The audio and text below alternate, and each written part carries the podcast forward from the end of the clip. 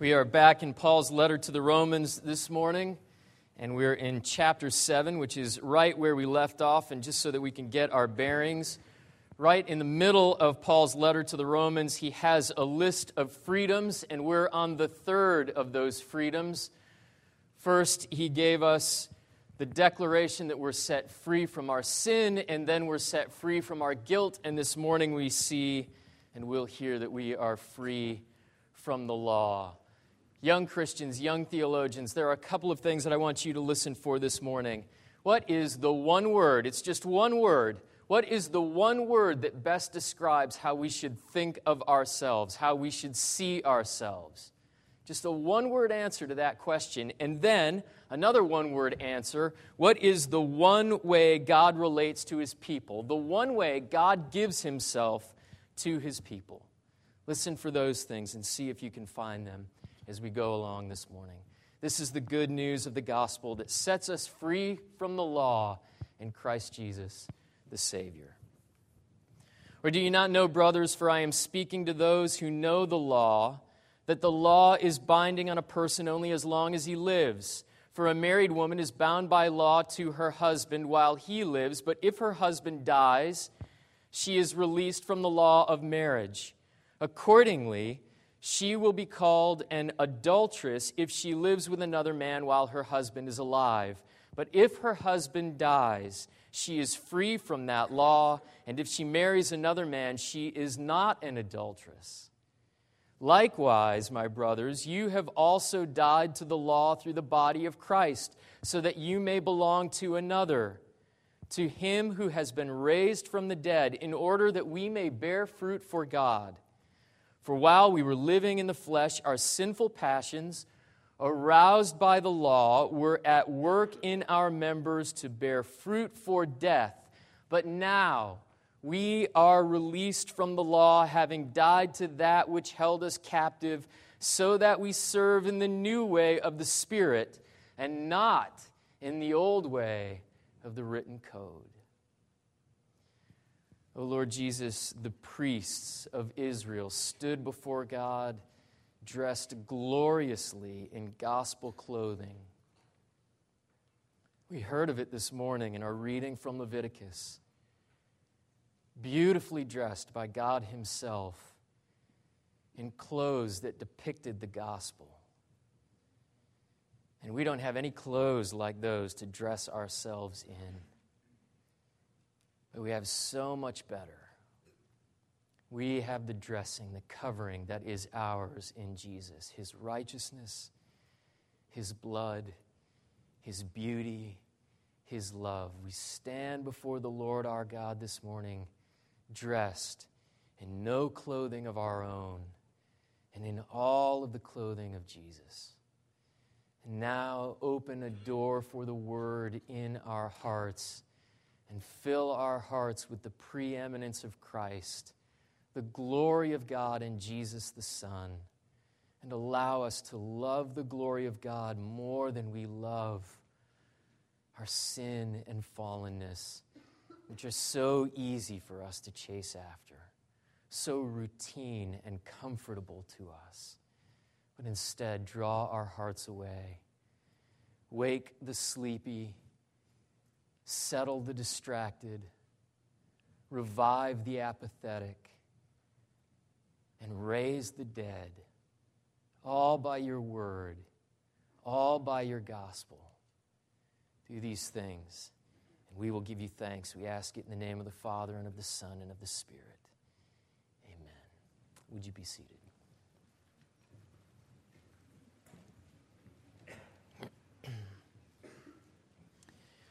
This is a love story which might come as a shock to some of you and possibly even a disappointment because you may have thought that you were going to get a law school lecture here. You may have thought that this passage would escort you deftly through a graduate level course at rabbinical school and earn you a law degree. At the first look, this passage seems to say this text is for people who can handle the challenging stuff, like us, in other words. This passage is perfect for us, but actually, it's very simple. This has nothing to do with law school, it's a love story. And we know that our reading of the passage is mistaken because of the way Paul starts. He starts out correcting us. Do you not know? He says. Don't you get it? Put your law books away, close your notebooks, put down your twitchy quills, put your big words back in their scabbards, and I'll tell you a love story, Paul says. It's the story of the great lover and his beloved. There once was a woman married to a man she could never please, not in a thousand lifetimes, and she was widowed and remarried to a lover who was only pleased with her. You follow the plot? A wedding, a difficult marriage, a funeral, and a new marriage that feels like a dream. Don't you know? Don't you get it? Paul writes. I'm talking to those who know the law. And by the way, this does not mean Jews, it means all those who have ever tried to measure up. Don't you get it? Paul says. You're not bound anymore, for a married woman is bound by law to her husband only while he lives. But if her husband dies, she's released from the law of marriage, no longer married. But some never understand this. We had a neighbor lady who had been widowed for 25 years by the time we knew her. You couldn't have a conversation without her invoking the sainted memory of her dead husband. And when she spoke of him, she spoke of him in mythical terms. She had built him up in death to a stature he never occupied in life.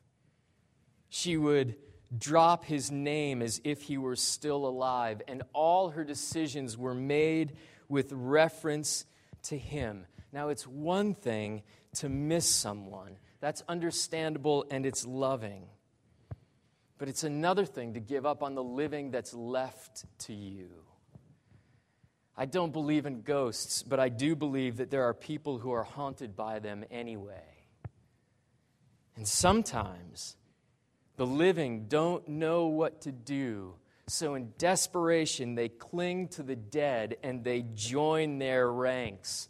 Don't you get it? Paul says. To be widowed is surprising, but after the shock of it, you're alive all over again. And in verse 4, Paul jumps from generalities and metaphor to us. In other words, he puts us right inside his working metaphor. Likewise, brothers and sisters, you have died to the law through the body of Christ. You are the widow with a new life to embark on. Through the death of Christ on the cross, the old self died. The old sin ruled self, the self of the corrupted heart, the guilt loaded self the self under the law, the self that bucks the law but likes to pretend to keep it, the self that could never live up to the law but kills itself trying, the fully disqualified self. And when that self died, our obligation to the law died. I know that's confusing logically, but it isn't anecdotally. I have a friend who was a cadet at the Citadel. And he met a girl and he fell in love and he asked her to marry him, and she said yes. Only one problem you can't be married in the Corps of Cadets. You are first and always a cadet while enrolled in the Corps. But that problem was easily fixed. He gave up his commission. He left the citadel. He lost college credits in the process, had to begin parts of his education over. He gave up his officer's commission and scholarship monies, but he got his love. He got his bride. He had to die to his earlier ambitions and plans, his earlier identity. He had to die to an old life to take up a new one. But when he died, he was no longer under the laws of the old institution. And when the body of Christ expired under judgment, our inseparability to the old judged self ended. We were cut loose from the old self and no longer answerable to the law that judges the old self. And all of this is true only because of the function of the law. Now, listen very carefully because some of you still get this wrong. If you believe that the Old Testament saints were saved because they kept the law, you do not understand the Old Testament or the New. And you certainly can't understand what Paul is saying in the book of Romans. All of this is true only because of the function of the law. The law's job, Paul says, was never to justify us, to declare us forgiven and sins remitted and righteous before God. The law's only job was to press upon us the need, the desperate need to be justified. The job of justifying us is entirely out of our ability and out of our hands, and it can't be achieved through the law. The law's job, Paul says, was never to make us righteous, but only to allow us to feel the depth of our unrighteousness. The law's job, Paul says, was never to help us help ourselves into a state of acceptability before God. Its only job was to render us utterly helpless, and helpless is the best place to be Christianity is a faith for the helpless only. Those who want to help themselves have nothing to do with the gospel, have nothing to do with Christianity. They live on other sources of strength, like Dr. Phil, and self improvement seminars, and the self help section at the bookstore but the helpless are open to the only way that God gives Himself to relate to His people. Not through our merits, not based on our achievements, not based on our names and reputations and resumes, our pedigrees, not by our impressive intellect or social or moral standing, not by any measure of deserving. God gives himself to his people in one way only, and that's in love. Electing love. The love that chooses you for no earthly reason, the love that can't be talked out of choosing you for anything the one thing helpless people need is the one way God relates to his people love. It's a perfect match because love is eager to give itself, all of itself, and helplessness is eager to be immersed in it and swept away on it. Years ago, I heard the story of a missionary and a Buddhist monk working in the same village in Southeast Asia somewhere. They were both trying to gather converts and practitioners from the same small village populace. And at about the same time, the missionary and the monk both announced plans that they would each build a worship facility. The missionary would build a little church, the monk would build a small temple. So the missionary would buy building supplies, lumber and nails and tools and bring them back to the village, but the monk had nothing. So the missionary made it his custom to give the monk half of everything. Half. The church and the temple were built at nearly the same rate. The missionary supplying the materials for both projects, severely hampering the progress of his church and severely advancing the progress of the building of the Buddhist temple.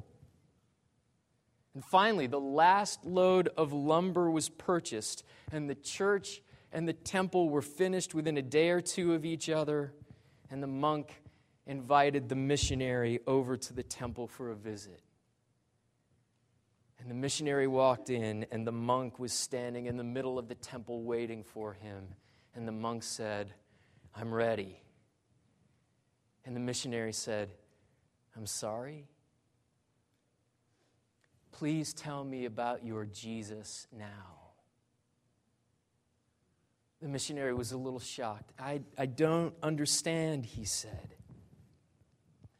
So the monk explained You've supplied me in my labors against you, my efforts in opposing you. You loved me to your own loss. You saw to the building of a temple for a rival worship that you don't agree to or believe in in any way.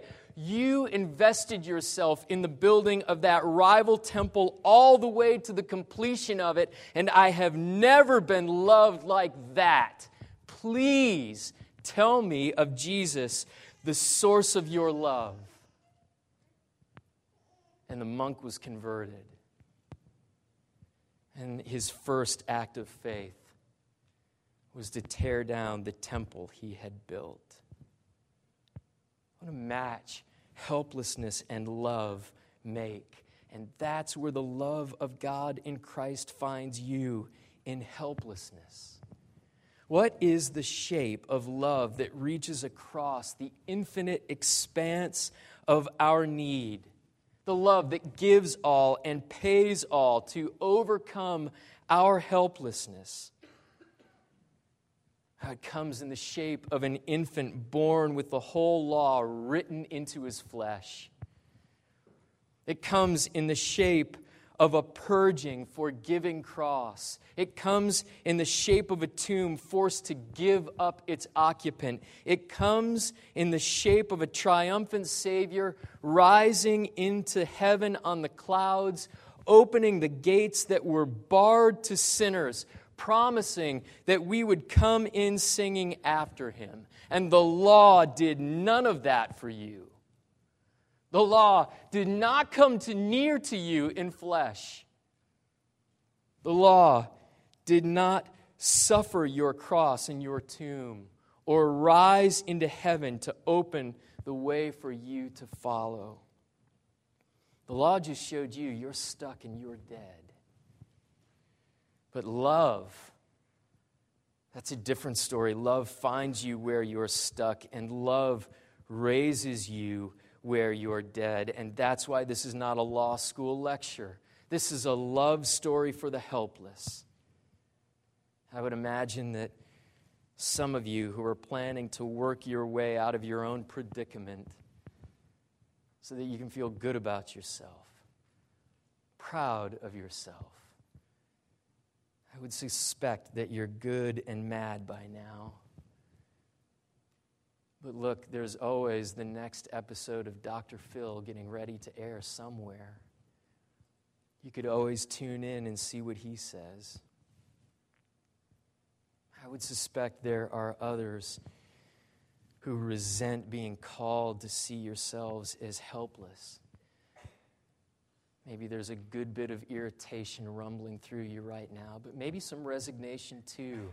Maybe you're willing to say, it's time for me to see myself as I really am and name myself as I really am. But then there are those of you who wake up every morning and you see your helplessness every time you look in the mirror. And you feel your helplessness every time you face your heart in prayer. And this is good news, best news there ever was. The gospel is a love story, and the love story is this Jesus has never been satisfied with the limits of the law for you. He has always, always wanted more for you, and the Father has insisted on more for you. The law is good, according to verse 5, for revealing our flesh. When we talk of our flesh, we're talking of the nature, that part of us that wants to be rid of God because we're convinced that we can do His job better than He can. We're fully convinced we can judge and will better than God Himself. And yet He's still sovereign and His law is still over us. So our flesh reacts in the only way it knows how. It tries to know the law without knowing the heart of God behind it or our flesh tries to get around the law altogether. That doesn't apply to me.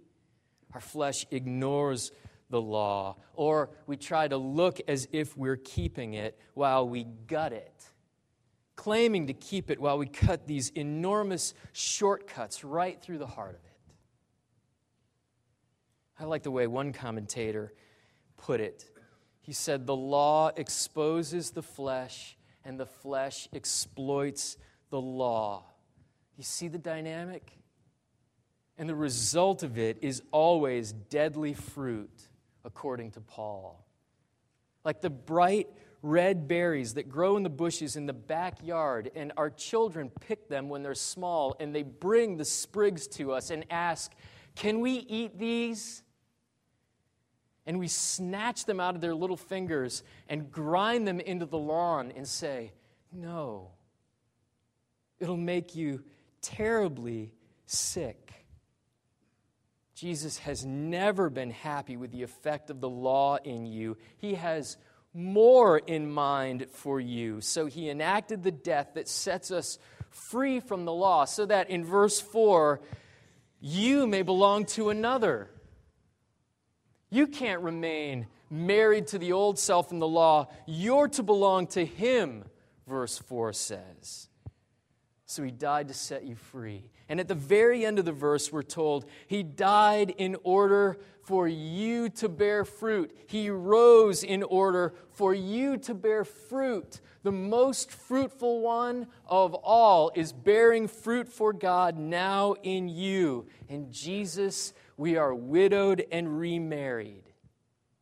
That's what we say every week in the confession of sin. I am widowed the old self has died, and in the assurance of pardon, we are remarried. In Jesus, we're happily widowed. In Jesus, we're ecstatically remarried. But if there is no law keeping watch over us, like a nagging spouse, I trust that metaphor isn't too distant for you to understand. Or a hall monitor or a lifeguard with a whistle clenched in its teeth, waiting to ruin your fun. If there's no law standing over us, then what is there to keep us from sin? Well, let's say it in Paul's words. Do you not know? Do you still not get it?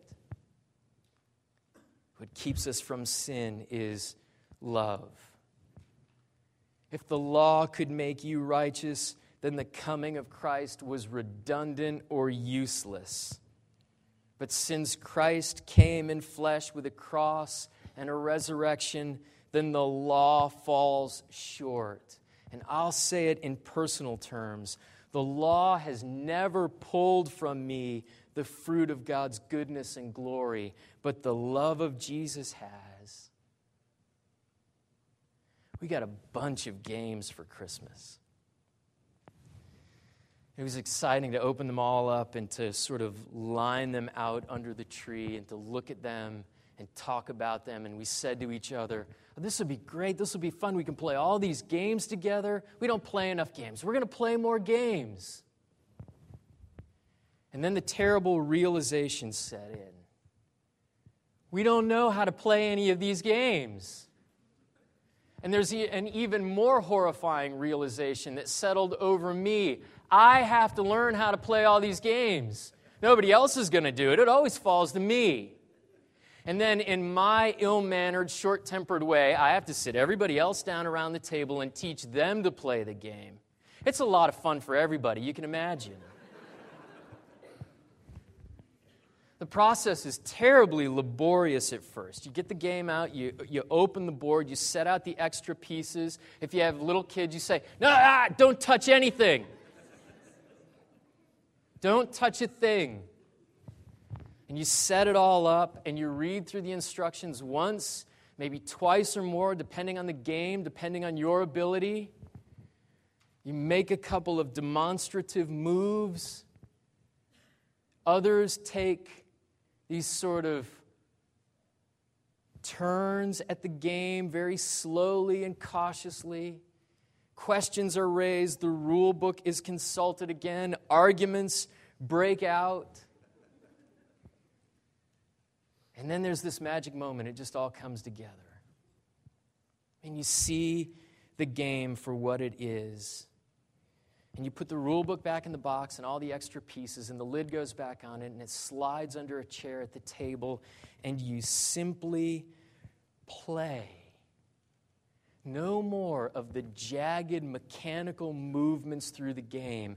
Now you simply play.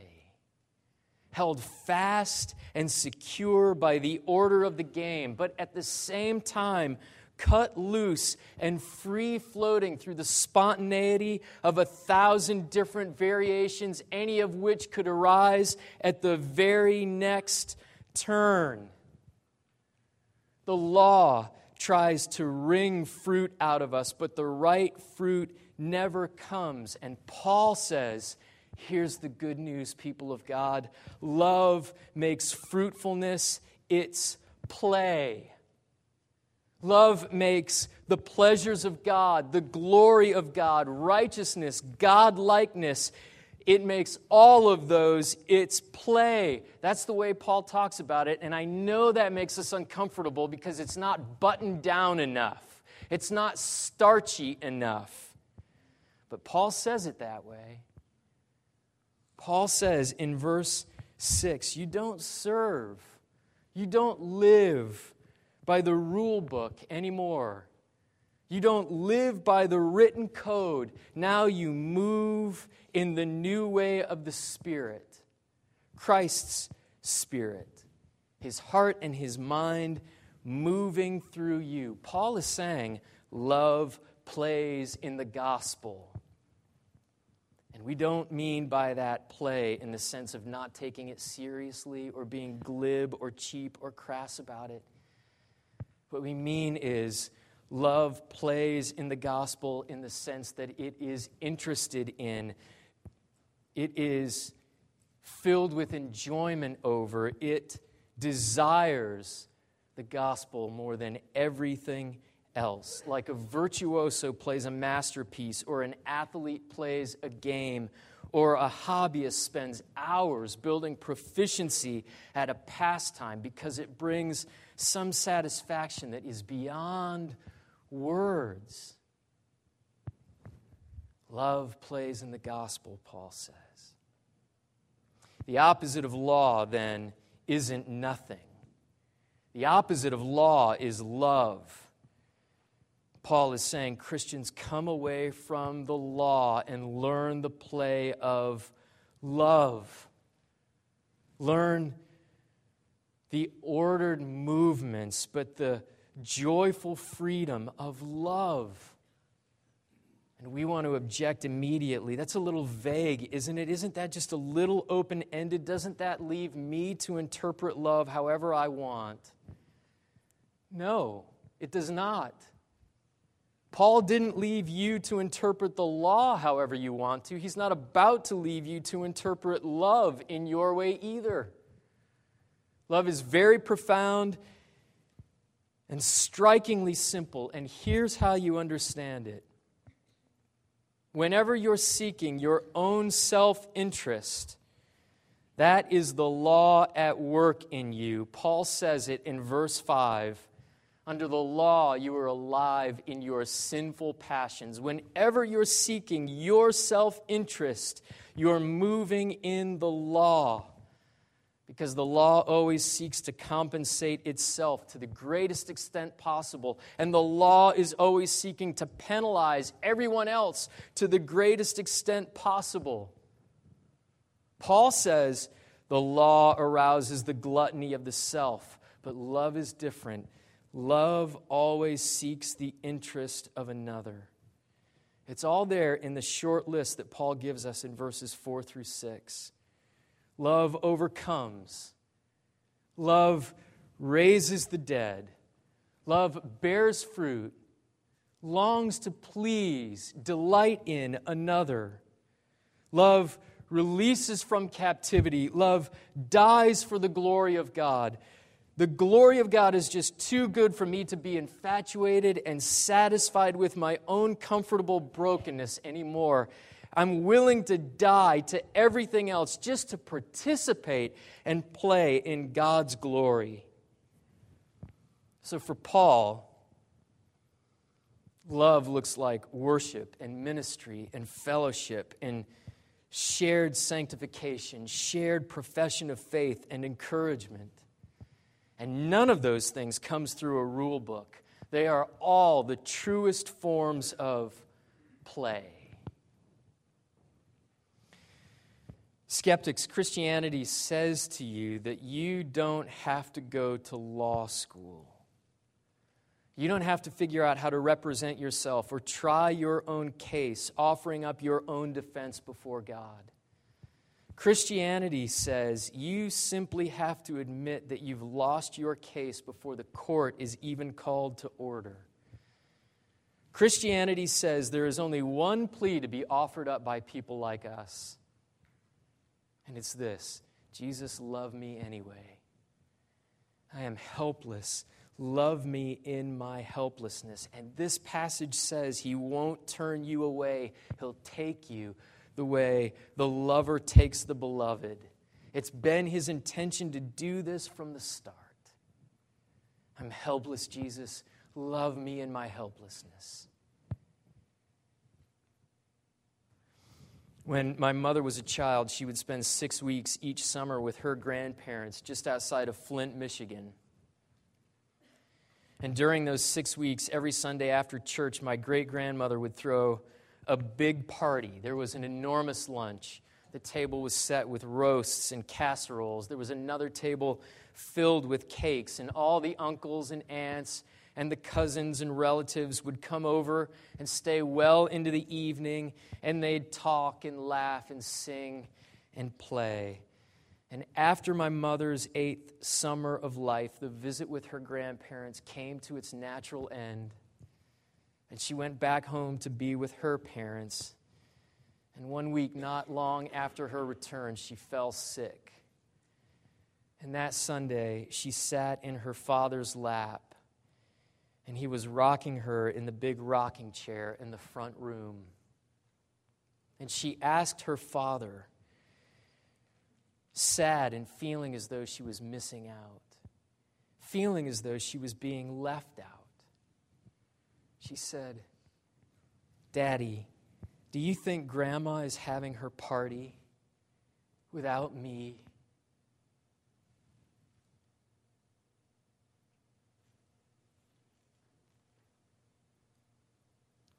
Her father stopped rocking.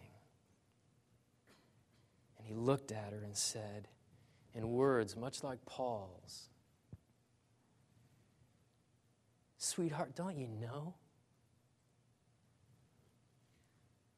Don't you know she only throws those parties when you're there?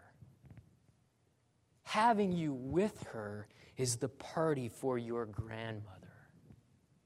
And that is the gospel. There is no party for the Father and the Son and the Spirit like the one they throw for you. There is no party for the Father and the Son and the Spirit like the party of having you with them. And the law has no party to throw. And love can't not throw them gospel is not the story of people who have it all together, who go to law school and gain mastery of the law. This is a different story. And it makes sense only to the helpless. This is a love story for those who want to learn the play of love. Those who have ears to hear, hear. Amen. Oh Lord Jesus, we would love to master the law and approve of ourselves. We would love to be impressed with ourselves.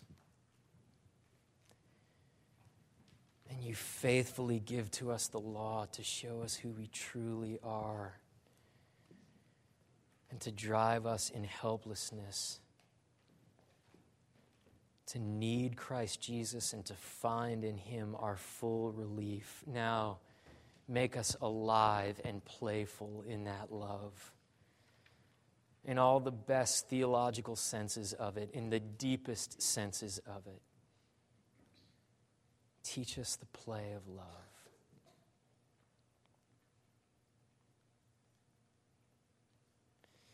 Help us to believe your word more than anything else because we would love to believe our own hearts, but they would endlessly lead us astray. So instead, remind us again and again that you speak to us truth and peace, and always the words of the great lover to the beloved, and pull us away from all of our desires to measure up. And finally, in Christ, we will have our peace and rest. We ask all of this in the Father, and the Son, and the Spirit.